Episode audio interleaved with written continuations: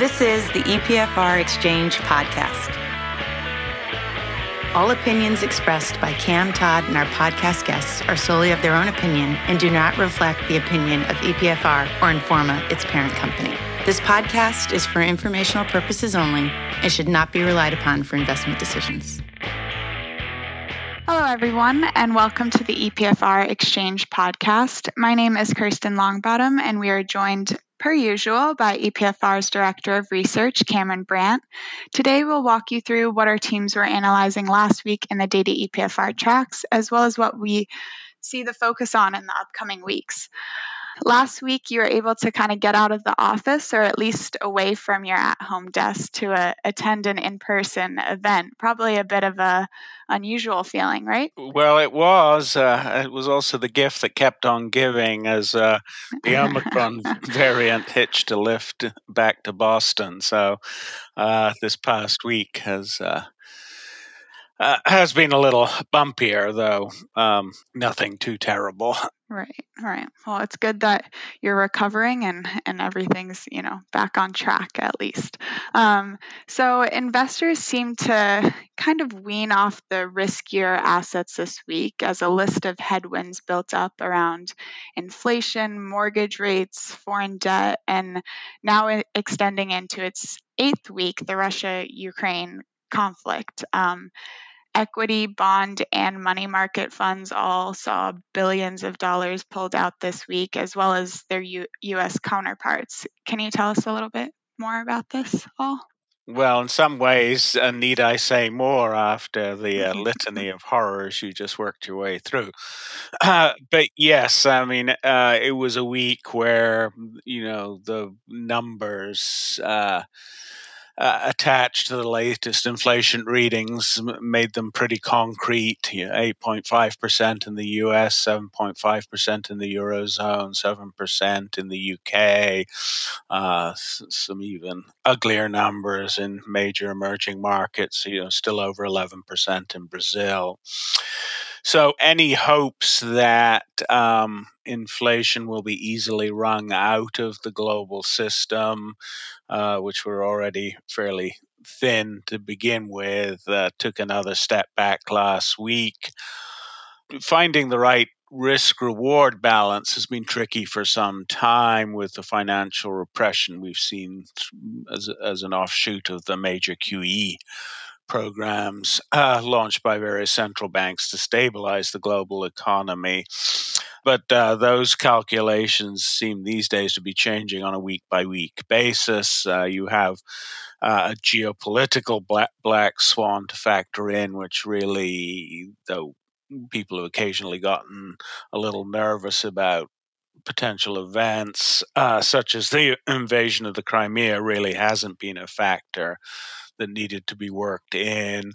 Uh, you know, the acceleration of inflation is really quite dramatic. Um, and uh, you, we have a big retiring cohort, uh, certainly here and in Europe, which you and I have referred to before. So, you know, what is the premium on capital preservation? Um, you know, there is a group that is only so willing uh, to stretch uh, for yield uh, at the risk of their nest eggs. Uh, and the week's flows, I think, reflected that. Um, you know, people are not particularly sure. Um, the uh, the evidence suggests there is uh, very little chance of the Fed mm, uh, uh, here you know, some moving forward with steadily paced quarter percent hikes. Uh, you know that kind of inflation number really demands a more aggressive response. So it seems almost certain that we'll see a 50 basis point hike at the next meeting you know, it's uh, on the other side of the Atlantic. The ECB has basically mm, put even more chips in the transitory narrative, and um, you know, it's easy to shrug your shoulders, but um, uh, you know, it's true that uh, what you know the broader trends do suggest uh, some deflationary forces should uh, reassert themselves. Uh, and then, of course, last week was uh, was something you flagged in the mix, which is the kickoff of the first quarter earnings seasons here in the U.S. and people were sort of braced for not ideal news, which certainly some of the um, major U.S. financials Yeah. delivered on. Yeah, so so you kind of mentioned how U.S. equity was took a toll this week um, and dragged down the overall headline number for developed market equity funds.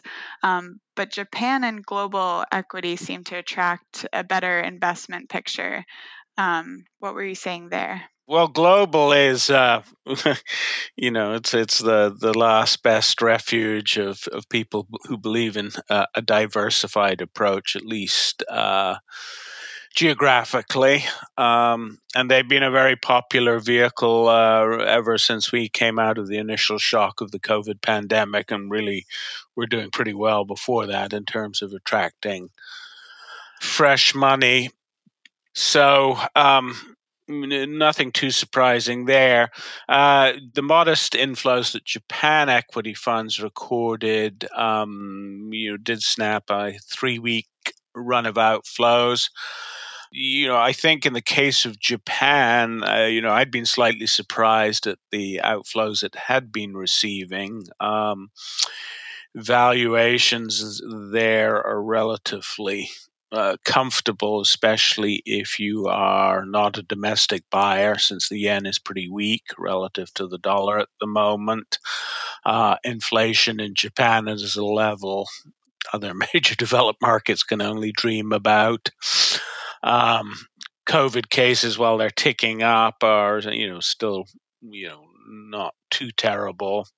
Yet another fiscal stimulus package is, is sort of grinding through the legislative sausage maker, uh, or at least the promise of it. Uh, um, so, you know, there was no real surprise to me there. I think Japan will see some uh, you know, I hesitate to call them safe haven flows, but I mean, it is about as far as you can geographically get from the Ukraine conflict. Um, uh, you know, and there's some uh, attractive things about the market. You know, the weak yen classically helps Japanese exporters, gives them a competitive edge. So interesting. So, in the emerging markets universe, um, investors honed in on three equity funds at the country level. That was China, Taiwan, and Brazil. Uh, flows into China were three times as much as last week. Taiwan um, saw a five week high in flow, and Brazil was the only Latin American group to see inflows or to receive inflows this week. What's the attraction for those three countries? A, good question. Um, again, as we've remarked uh, on, on, recent podcasts, uh, the activity we're seeing towards China, expressed through mutual funds, is increasingly um, being an institutional one. Um, so I think they see the uh, concern about uh, what happens when you shut down your major financial center uh, as uh, a mixture of risk and, uh, and opportunity rather than an outright risk to be fled from. Uh, I think that uh, we actually saw some, you know, institutional investors who'd been thinking about getting into China, saying decent entry point. This too shall pass.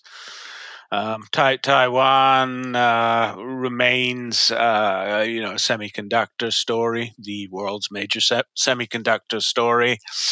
Um, and certainly a, a, consensus has hardened that um, you know events in the Ukraine, at least in the short run, make it uh, less rather than more likely that China might move against what it regards as a renegade province. Uh, the feeling is that uh, there are a lot of lessons to be learned from Russia's inability to just crush Ukraine, uh, and that the Chinese are government and military are taking the chance to digest some of those lessons.